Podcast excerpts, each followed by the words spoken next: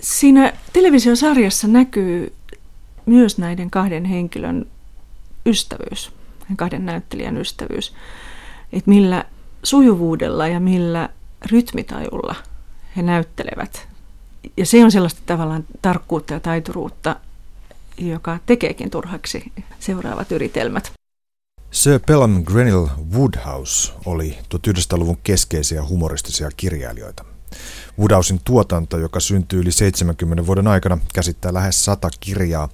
Ne jakaantuvat sarjoihin, joita ovat Blandings-tarinat, Maliner-tarinat ja Smith-tarinat. Tunnetuimpia lienevät kuitenkin Jeeves-tarinat. Jeeves Kaanon koostuu 35 novellista ja 11 romaanista. Tarinoiden päähenkilöt ovat Bertram Wooster ja hänen miespalvelijansa Jeeves. Sukunsa ja erityisesti tätiensä vaikutuksesta Bertie joutuu pulmatilanteisiin, joiden ratkaisija on säännöllisesti kaikkein kykenevä ja läpisivistynyt Jeeves. Chiefs-tarinoiden suosiota on lisännyt 1990-luvun alussa valmistunut TV-sarja, jossa Bertie Woosteria esittää Hugh Laurie ja Chiefsia Stephen Fry. Kirjailijanakin kunnostautunut Fry on todennut, että tietyt Woodhousen kirjoittamat jaksot ovat parasta englannin kielellä kirjoitettua koomista kirjallisuutta. Woodhouse itse sanoi kirjoittavansa koomisia musikaaleja ilman musiikkia, eikä hän juuri piitannut kirjallisesta modernismista, joka kuorruttaa huumorin ahdistuksella ja ironialla. Woodhousin maailmasta on sanottu, että se on maailma ennen syntiin lankeemusta. Käärmeitä kyllä on, mutta niissä ei ole myrkkyä. Woodhouselaisen komedian käännetyssä maailmassa naiset ja lapset ovat vaarallisempia kuin rikolliset. Chiefsistä ja Woosterista puhuu kanssani kustannustoimittaja Silja Hidenheimo. Kumpi sä oot, Chiefs vai Bertie Wooster? Bertie, ehdottomasti. Miksi? Bertie, tai siis tämähän on siis fantasia, fantasia siitä, että minkälainen haluaisi olla. Ehdottomasti haluaisi olla sellainen henkilö, joka on niin avulias kuin Bertie on. Sehän ei koskaan jätä ystäviään pulaan. Kun ystävä pyytää sieltä jotakin, Bertie lähtee ohitis ratkomaan ongelmaa. Toki hänellä ei ole kykyjä siihen ratkaisemiseen. Ja jos olisi kysytty kysymystä muulta, sanotaan nyt pari vuotta sitten mä olisin varmaan vastannut Chiefs. Mutta nyt kun on tutustunut enemmän nimenomaan näihin kirjoihin, eikä, eikä suinkaan tähän televisiosarjaan, niin on selvää se, että Chiefs on myös vähän pahantahtoinen helposti. Eli, eli vaikka Chiefs auttaa Bertin aina pulasta, niin itse asiassa Chiefs myös julmasti laittaa Bertin pulaan omien intressiensä vuoksi. Berti sen sijaan, hänellä ei ole omia intressejä siinä suhteessa, että hän periaatteessa on vain reaktiivinen. Hän ei ole aktiivinen henkilö. Hän, hän reagoi siihen, mitä muut hänen eteensä tuovat. Sitten hän ryhtyy toimeen. Ja, ja, ja nimenomaan äärimmäisen apulias ja hyvän tahtoinen. Sellainen toki kaiketi kuka tahansa haluaisi olla. Ymmärrän. Se, se, se tuntu, jonka toivoisin itsestäni tulevan, on, on välillä se, että mä halusin näyttää Jeevesiltä siis siltä, joka vain lauseella ja kulmakarvan kohottamisella toteaa, että tämähän on tässä. Niin kyllä, joka, joka, joka loppujen lopuksi tietää aina kaiken. Siis kaikilla kuuluisi olla Jeeves ystävänä, hmm. niin kuin Bertillä on, koska Bertin kyky muistaa esimerkiksi kirjallisuutta menee muodossa, että kuka se olikaan, joka silloin sanoi jotakin katsoessaan jotakin. Ja, ja Jeeves pystyy tästä vihjeestä jo ymmärtämään, mihin kirjalli, mikä on se oikea kirjallisuussitaatti, mitä, mitä Bertie hakee. Eli, eli se, se, Bertie on käynyt hyvät koulut ja, ja, ja saanut ikään kuin mahdollisuudet kaikkeen sivistykseen, niin hänen muistinsa on täysin hatara. Siitä ei ole hirveästikään jäänyt hänelle juuri mitään jäljelle. Tämän tunnistan. Ja, ja, ja Jeeves, joka joka on itse oppinut, niin muistaa kaiken, tietää kaiken ja pystyy myös loogiseen ja suunnitelmalliseen ajatteluun. Eli Böti, Böti, kun Böti suunnittelee jotakin, niin, niin miten hän hoitaa tämän asian, pinne, niin kuin hän sitä asiaa kutsuu, niin, niin hän ei koskaan pysty ajattelemaan, että mitä hänen toimensa, niin mitkä on ne seuraamukset hänen toimistaan. Sen sijaan Jeeves pystyy pelaamaan shakkia ihmisillä – ja itse asiassa tässähän tulee tämmöisen niin kuin taikurin dilemma esiin. Eli, eli mulla on, mä epäilen hänen kaikkia taikureita, että ne on itse asiassa koulukiusattuja ja katkeroituneita ihmisiä, koska ainakin päätellen kaikista taikurin elämäkerroista, ne aina, aina niin kuin hekkumoi sillä, että ne pääsee näyttämään vanhoille koulukavereilleen, että kuka loppujen lopuksi tietää kaiken ja kuka osaa tehdä jotakin sellaista, mistä ne muut ei ymmärrä, mitä se on. Että, että, että onko Jeevesillä mahdollisesti kuitenkin joku tällainen pieni kauna-ajatus. Niinpä. Tämä, että, Olen niin ylivoimainen. Mitä me tiedetään Jeevesistä? Tämä on, tämä on mulla siis, kun en ole kaikkia Jeeves-kirjoja lukenut, itse asiassa vain tämän Kiitos Jeeves suomennoskokoelman sekä katsonut TV-sarjaa, niin mä, mä jotenkin huomaan tuntevani Jeevesia kovin vähän. Niin, ei hirveästi. Me tiedetään, että hänellä on sukulaisia, joiden luona hän käy. Ja, ja me tiedetään, että hän pitää modernista taiteesta. Hän on äärimmäisen sivistynyt. Hän, hän pitää erityisesti Shakespearestä, tunnistaa, tunnistaa kaikki Shakespeare-sitaatit Järvikoulun lyriikasta. Tietää ruoanlaitosta kaiken. Kyllä hän, hän osaa tehdä maailman parhaan krapula-drinkin. Ja sen, sen, sen lisäksi tota, esimerkiksi vedonlyönti mm, ja hevoskilpailut tota. ovat hänen ihan, ihan tota, avainalansa. Joo muun muassa. Pukeutumisesta hän tietää kaiken ja käyttäytymisestä ja, ja, ja yksilöpsykologiasta, että hän tietää, miten, miten yksilö, mikä saa yksilön toimimaan. Ja hänellä on suunnattoman laaja tuttava joukko. Joo. Jeeves on tavallaan sellainen ikään kuin, ikään kuin kertojan kertoja. Siis eh, hän on se, joka, niin, kaikki tietävä kertoja, joka on siellä takana, joka ei sitten aina viitsi kertoa. Ja Bertie on se, joka, joka sitten joka, joka me nähdään. Ootko sä, Jeeves sit... myös tulee paikalle Aivan. niin, että kukaan ei kuule.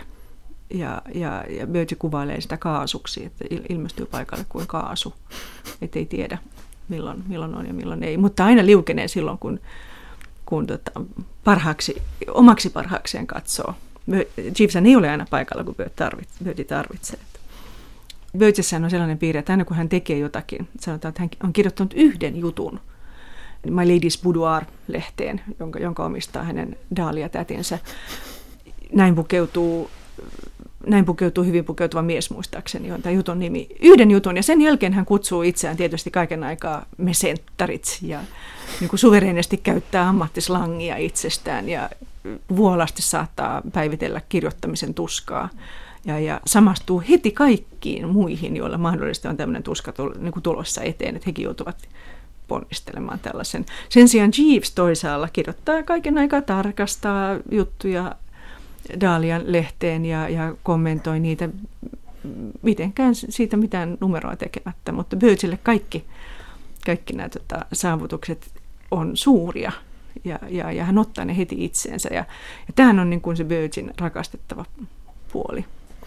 Ja, ja täysin, täysin, täysin siis väärä, ym, itse, väärä itseymmärrys hänen kuvitelmansahan itsestään on, että hän on säälimätön kone. Tai, tai kun Bertie Wooster, Bertram Wooster tähän nyt ryhtyy, niin, niin, niin hän ei lopeta.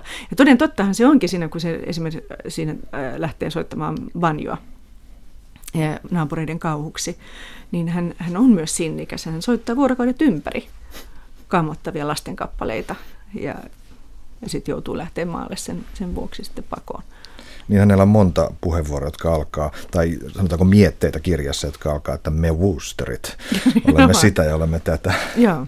joka yleensä viittaa juuri sinnikkyyteen tai muuhun. Joo, ja tämä hänellä on sellainen niin kuin, se ihanne kuva itsestään, minkä hän niin kuin auliisti tuo esiin, ja joka ei vastaa lainkaan todellisuutta tai, tai sitä pinnettä, mihin hän toistamiseen joutuu. No, TV-sarja päähenkilönä tai näyttelynä ovat, ovat äh, Stephen Fry, joka esittää Chiefsia, ja Hugh Laurie, joka esittää Bertie Woosteria. Ja on todettu, että, että tämä kaksikko on tavallaan luonut Woodhousein äh, hahmojen ympärille sellaisen vyöhykkeen, joka tekee kaikista uudelleen dramatisoinneista turhia jo etukäteen. Mitä mieltä olet, Silja? Siinä televisiosarjassa näkyy myös näiden kahden henkilön ystävyys, kahden näyttelijän ystävyys, että millä sujuvuudella ja millä rytmitajulla he näyttelevät. Ja se on sellaista tavallaan tarkkuutta ja taituruutta, joka tekeekin turhaksi seuraavat yritelmät. Muuttaako se jotain siitä kuvasta, mikä sulla on kirjojen kautta Chiefsistä ja Birdistä? Ähm, no itse asiassa se, se, se on niin kirjattu huomattavasti ystävällisempiä Birdille. Ja, ja näissä televisiosarjoissa ilman muuta Chiefs on se, joka nousee tässä suureksi henkilöksi. Ja näissä kirjoissa mun mielestä on, on, on se Bertie on se, se, koska Bertie on kirjojen kertoja. Ja, ja, ja se on hänen, hänen kerrontansa kautta tullaan siihen maailmaan ja astutaan siihen maailmaan. Ja tässä tietysti ei ole minä kertoja tässä televisiosarjassa. Ja mä ymmärrän tavallaan tämän televisiosarjan mukaan sitä nimetään niin, että se olisi nimenomaan parodia Englannin yläluokasta tai että siinä irvailtaisiin tällaisille äh, kuhnuriklubilaisille.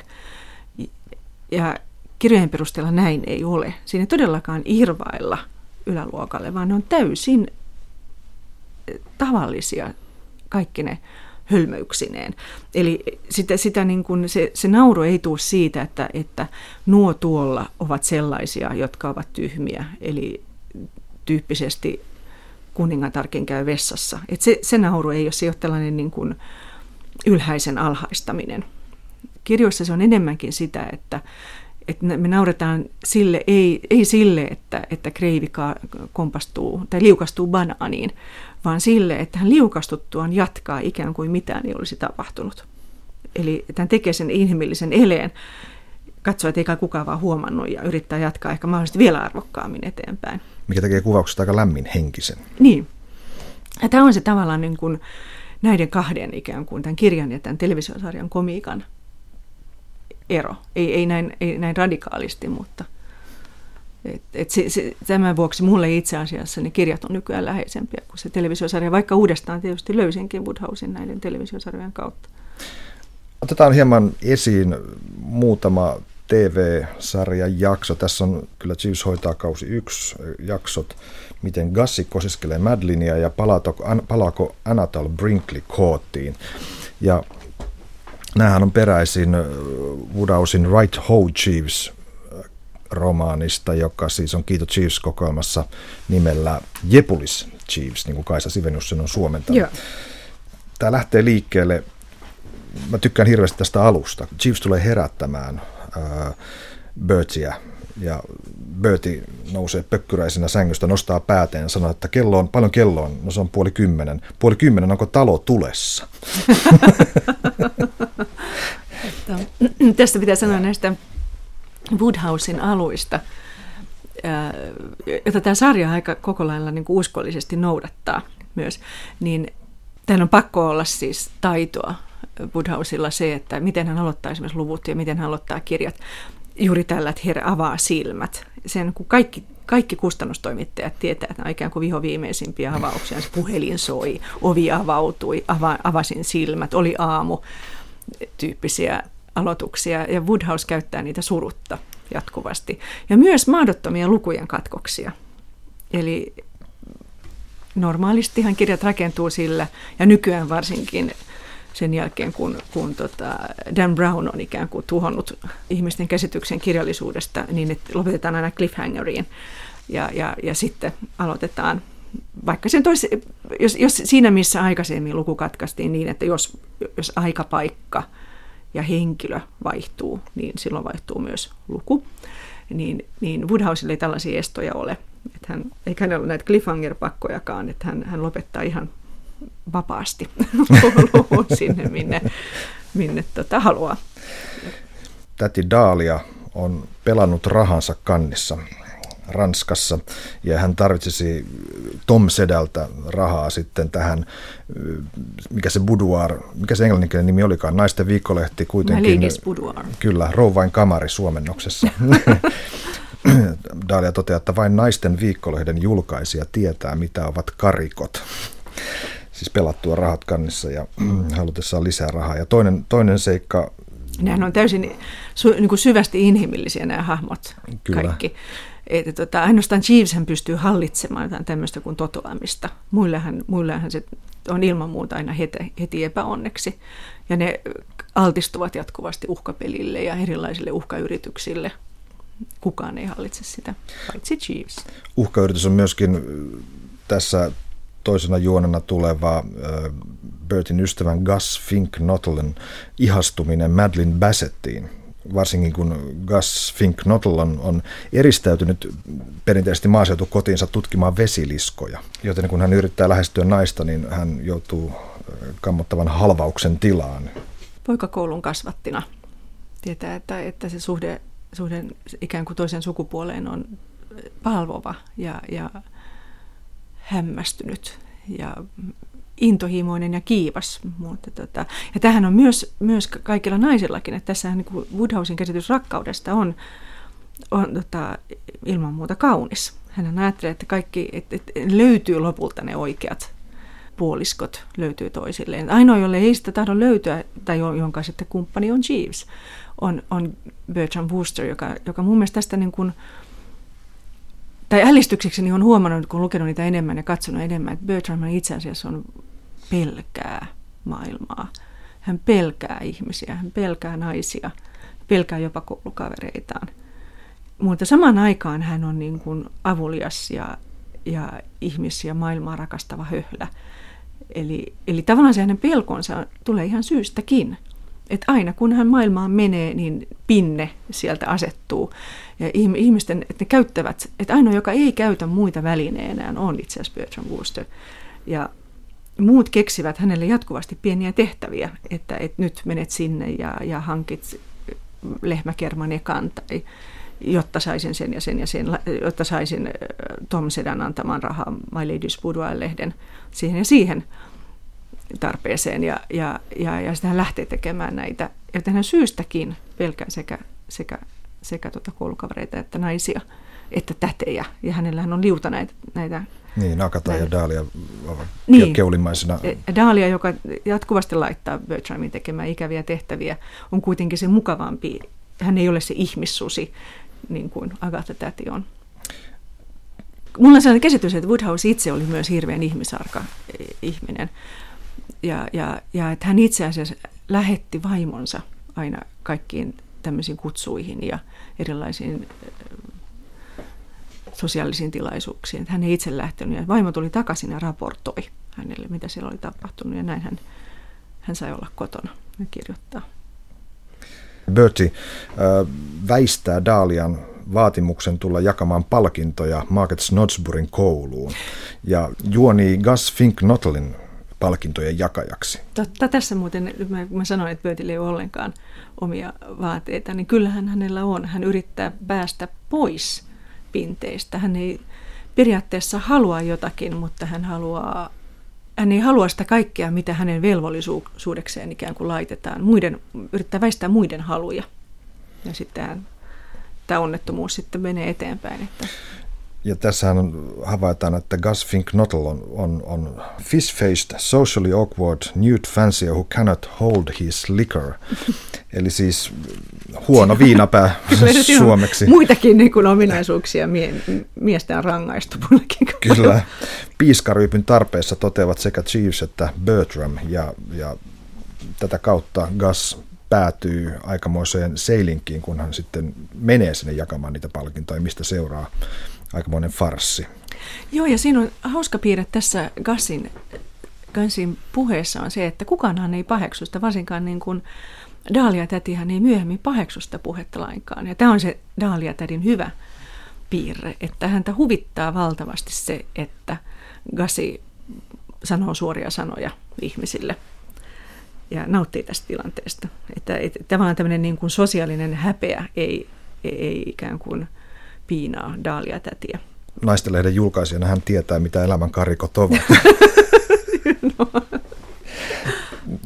Viipyilevyys, se semmoinen sivuasioihin luistaminen, se esimerkiksi yhden jaahan repliikin ilmaiseminen luvun alussa ja siinä viipyminen noin kahden sivun ajan. Siitä tulee mieleen kyllä muukin viipyilevä proosa, ihan Walter Kilvestä Mikko Rimmisen saakka, jossa niin kuin tulee pieniä sivuasioita koko ajan mukaan ja tarina rikastetaan tai sitä hetkeä rikastetaan koko ajan. Maailma kielentyy. Ja, Aivan. ja, ja itse asiassa tuo vertaus Mikko Rimmiseen on aika, mun mielestä aika osuva sikäli, että, että, että Rimmisen kirjoissa myös, vaikka nyt pussikalliromaanissa, niin näiden hahmojen rakkaudellinen suhde maailmaan on, muistuttaa Woodhousen henkilöiden suhdetta. Ja myös mikä siinä kertojalla on Bussikalin romaanissa, että, että mistä tulee ne kaikki pikkusanat sinne väliin jatkuvat, mitä myös Woodhouse käyttää valtavasti, niin että se on periaatteessa on niin haluaa olla niin tarkka ja rakkaudellinen suhteessa maailmaan, että ei halua väittää suoraa väitelausetta siitä, vaan se täytyy pehmentää ympäriltä, jotta tulisi antaneeksi oikean todistuksen siitä, minkälainen maailma on. Tässä on muuten hirveän hauska kuvaus tässä kirjassa. Tota, nyt on siinä alkaa siitä yksi juttu, mitä en koskaan oikein tiedä, kun ryhdyn kertomaan. Okei. Okay.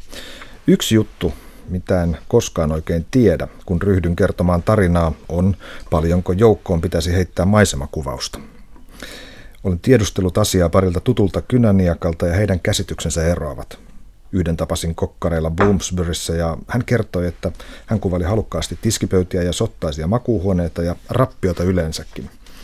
Mutta luonnon ihanuksia, ei kiitos. Dronesin tuttuni Freddie Oker, jonka kirjoittaa tarinoita aidosta rakkaudesta viikkolehtiin salanimellä Alicia Seymour, sanoi puolestaan kerran, että hän tiedänsi vuosittain arviolta tuhat puntaa pelkästään kuvailemalla keväisiä kukkaniittuja.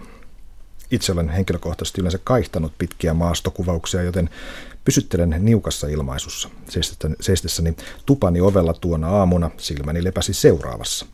Sievä pikkupuutarhan plantti, jossa oli pensas, puu ja pari kukkapenkkiä, lummen lammikko ja sen reunalla pömppömahaista alastonta poikalasta esittävä patsas ja oikealla pensasaita. Pensasadan molemmin puolin seisovat uusi miespalvelijani Brinkley ja naapurimme yliskonstaapeli Vowles. Keskustelu koski ilmeisesti viime mainitun myyntiin tuomia kananmunia. Ja tästähän Woodhouse jatkaa siis tähän nerokas miljökuvauksensa, joka ei kelpaisi mihinkään, mihinkään kirjoitusoppaaseen neuvoksi. Hän luettelee vaan pensas, pensas, toinen pensas, kol, nurmikko, pensas. Ja, ja, tota, ja tämä naurattaa mua tietysti aina, koska, tota, koska kustannustoimittaja tapaa pyytää kirjoittaja useinkin lisäämään miljökuvausta ja milloin mitäkin. Ja, ja tässä hän tekee tämmöisen tämmöisen niin kuin maailman surkeimman, surkeimman miljö, miljökuvauksen. Ja, ja hänellä on hirveän usein näissä kirjoissa on nimenomaan kommentteja siitä, miten kirjoittaa, miten kirjata maailmaa, miten kielentää. Ja tähän on myös se Jeevesin, Jeevesin ja, ja Bertin välinen keskustelu usein käskee, koskee tätä, että miten, miten kuvata jokin asia, miten sanoa jokin asia, onko tämä oikea sana. Ja Jason on se, joka tietää kaikki sivisty, oikeat sivistyssanat, myös osaa kertoa niiden oikein merkityksen, ja Bertramilla menee esimerkiksi metaforat aina pikkasen pieleen. Kuten tämä miljökuvauskin tässä. Se, se ei ole kauhean laadukasta. Eikö tässä ole Woodhousella selvää ää, piikittelyä esimerkiksi tuonne realismin ja, ja naturalismin suuntaan? Siis tämä, että kynäniekka, joka, joka kuvaili halukkaasti tiskipöytiä ja sottaisia makuuhuoneita ja rappiota yleensäkin. Kyllä, kyllä. kyllä. Musta tuntuu, että... Joo, mutta ja saman aikaan huomioarvoista on myös se, että ne oli kaikki kavereita. Siis yksi kaverini tekee sitä ja toinen kaverini tekee tätä, toinen taas sanoi. Eli siinä on tämä, tämä niin kuin täti Daaliamainen suuri kyllä maailmalle. Kyllähän se niin kuin ihmisten pohjaton itsekkyys näkyy näkyy näissä kirjoissa se, että, että se niin kuin lakkaamaton pinne, mihin Bertie ajetaan uudestaan ja uudestaan. Ja kauheat, kauheat tota niin, koettelemukset, joihin muut haluavat hänet oitis omien oikkujensa vuoksi ajattelematta koskaan, miltä, Böötiltä, miltä Böötistä tuntuu. Tässähän muun muassa just tässä Kiitos Jeevesissä, missä hän yrittää järjestää kaikkien ihmisten rakkausongelmat ja yrittää järjestää rahaa täti Daalialle lehteä varten. Ja niin lopulta hän ajautuu ajamaan polkupyörällä pilkkopimeässä väärin perustein. Hän ajaa turhan matkan, jonka innottamana kaikki sillä välin sopii riitansa, juovat champagnea, valo, valo, valossa ja lämpimässä.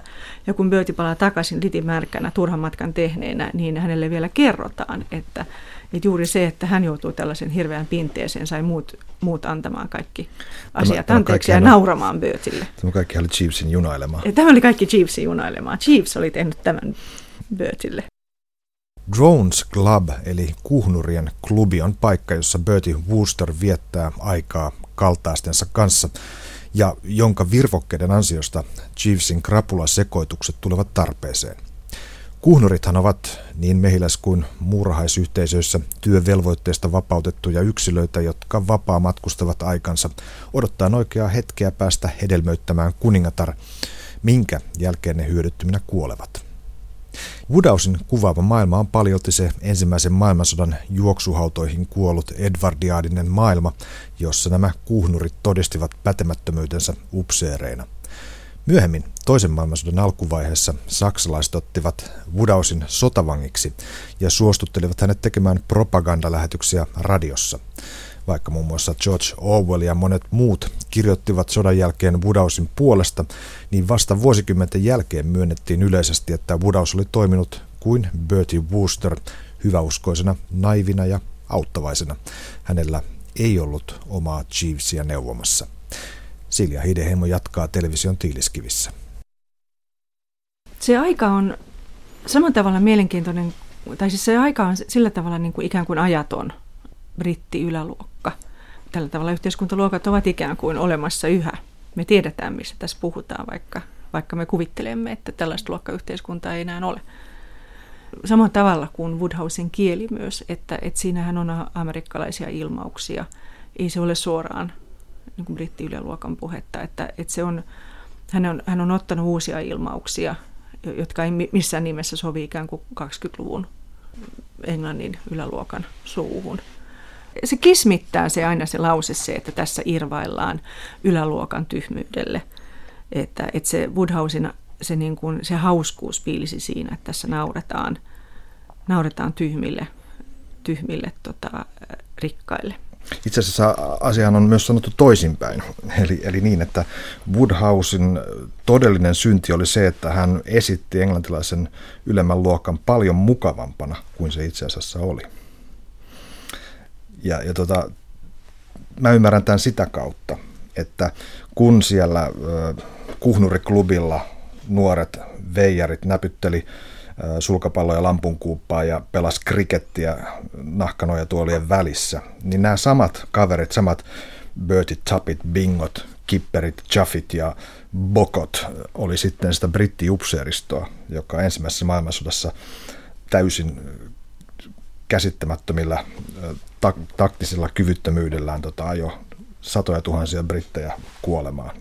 Woodhausen kirjoittaa myös hyvin vähän ikään kuin sosiaalista epäoikeudenmukaisuutta. Tai, mutta kyllä se sieltä aina näkyy jollain, jollain tavalla, että hänellä on sellainen hahmo kuin Spode. Roderick Spode. Roderick Spode Sitkapin seitsemäs jaarli. Luen täältä muistiinpanoista. jolla on jolla on Roderick Spode, jolla on, joka, joka on tämmöisen fasistisen puolueen perustaja. Ja Woodhouse, Woodhouse käyttää aseena lähinnä, häneen hän käyttää naurua aseena. Eli, eli se, tämä puolue esiintyy siinä täysin hölmönä. Kun Woodhouse niin kuin sivuuttaa tämän tyyppiset asiat jotenkin hölmöinä. Tämä maailma, mikä Woodhousen kirjoissa, totta kai se on satumaailma. Ei juuri sellaisia henkilöitä ole kuin hänen kirjoissaan on. Siitä huolimatta me tunnistetaan niistä. Että, ja tähän, tämmöisen tunnistamisen ja niin kuin, äh, ikään kuin kitsin ja taiteen eron Woodhouse myöntää jatkuvasti kirjoissaan. Hän kommentoi My Lady's Boudoir-lehteä hän, ja niihin kirjoittavia viihdekirjailijoita. Tosin hän on laittanut Bertramin sanomaan Shakespearestä, että, että tota Shakespeare on se heppu, joka kirjoittaa mitä, mitä nyt kaiken näköistä, mitä mieleen juolahti. Ja että ne on tämmöisiä niin kuin, Bertramilla on tällaisia maallisia käsityksiä taiteesta ylipäätään. Ja sitten toisaalla on Jeeves vastapuolina, joka, jolla on tyylitajua, joka osaa erottaa taiteen ja kitsin toisistaan. Se onnihan näissä kirjoissa on kuitenkin, että Jeeves pysyy. Sehän on kauhea hetki siinä vaiheessa, kun Jeeves jättää Bertram Woosterin, kun Bertram saa päähänsä ryhtyä soittaa banjoa ja harjoittelemaan sitä ympäri vuorokauden, niin Jeeves ja, ja, ja naapurit pakottaa Bertramin muuttamaan maalle ja, ja näin Bertie tekee sinnikkäänä ja, ja, ja, ja tota, ylväänä miehenä. Ja Chiefs kieltäytyy seuraamasta.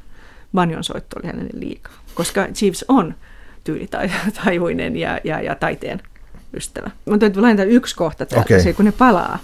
Kun se palaa, niin tota, joo, Jeeves tulee takaisin Bertramin elämään ja Bertram sanoo, Jeeves, tuntuu kun olisin eksynyt lapsi, joka vihdoin löytää takaisin äidin luo.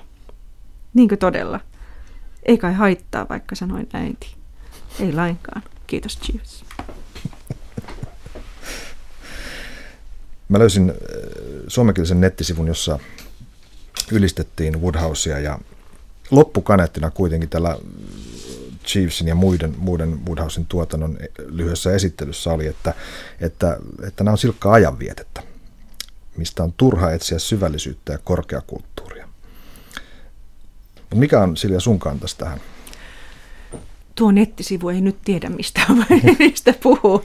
Tätä, mä voisin kuvitella sellaisen, mä luin Stephen Fryn kirjan Old Less Traveled, jossa hän käy läpi itse asiassa runomittoja ja, ja, ja, ja todella kädestä pitäen johdattelee lukijaa runomittoihin ja, ja englannin kielisen runouden kauneuksiin. Ja, ja uudestaan uudestaan toteaa, että rakas ystävä, että rakas lukija, että ymmärrät hän, että runoutta voi oikeasti lukea. Että ei, ei tässä ole kysymys jostain kummallisesta, tavoittamattomasta asiasta. Tätä voi lukea. Ja, ja että mä oon kirjoittanut tämän kirjan siksi, että, että tavallaan kun sä sitten itse kirjoitat runoja, niin mahdollisesti tietäisit ainakin ne muotosäännöt. Ja, ja mä voisin kuvitella, että Stephen Fryta on näin ollen naurattanut valtavasti Woodhousein teokset, koska Woodhouse käy tätä nimenomaan tätä lukemista, taiteen katsomista ja lukemista läpi näissä kirjoissaan. Birtin naivi suhde tai, tai täysin hölmö suhde taiteeseen. Hän, on, hän, hän ei tiedä siitä, ymmärrä siitä mitään. Chiefsin ylivertainen näkökyky ja tyylitaju. Ja tällähän leikittelee koko ajan sillä. Ja myös sillä, että voidaanko ottaa jotakin runollisia ilmauksia tai metaforia kirjaimellisesti ja mi- miten, miten jos Böti on ymmärtänyt tavallaan kaikki väärin koko ajan. Ei myöskään muista mitään. Ja me itsekin tiedetään, mä olen ihan varma, että, tai no, mulla on ainakin se, se ominaisuus, että mä, mä en juurikaan muista ulkoa kirjoja. Mä usein muistan kaikki huonot kohdat ulkoa, mutta en, en hyviä kohtia tai semmoisia voimallisia kohtia. Eli siinä kohdassa, kun pitää ryhtyä siteraamaan vaikka jotain Shakespearen lempinäytelmää, niin mä alan siteraa sitä väärin. Sen takia, että mun oma elämä alkaa sekoittua siihen tekstiin, niin mä sinnikkäästi ikään kuin luen sitä uudestaan. Ja tätä lukemisen tapaa, näitä eri lukemisen tapoja muun muassa Woodhouse käy läpi näissä kirjoissaan, jotka ovat täynnä syvällisyyttä ja Niin, ja siterauksia, Shakespeare, sitä, muun muassa Shakespeare sitä teraamattu-sitaatteja. Ja...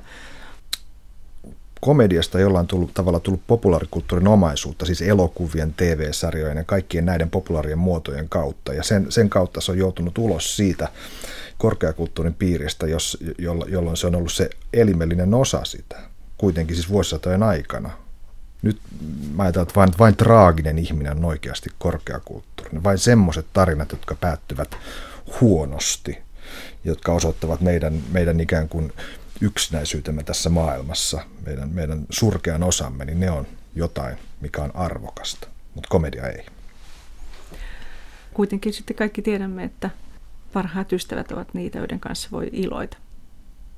Nyt surjoitahan löytyy. Mutta tuo, jaottelu on olemassa, että, se, että komedia on kevyttä ja näin ollen pintaa. Jos nyt tulisi ilmaantus sun pöydälle käsikirjoitus, joka olisi niin kuin ilmiselvästi Woodhousen veroinen ja komediallinen, niin tunnistaisitko sä sitä? Toivon. Mä toivon, että mä tunnistaisin. Tokihan meillä, meillä tavallaan Suomesta puuttuu. Kyllähän siis, mulla on se käsitys kyllä, että suomalaiset rakastaa hauskoja kirjailijoita, Huovista muun muassa vaikkapa. Niin, mutta kyllä meiltä, meiltä puuttuu sellainen laji kuin comic fiction, joka, joka tota, Englannissa on, on aika isokin lajityyppi.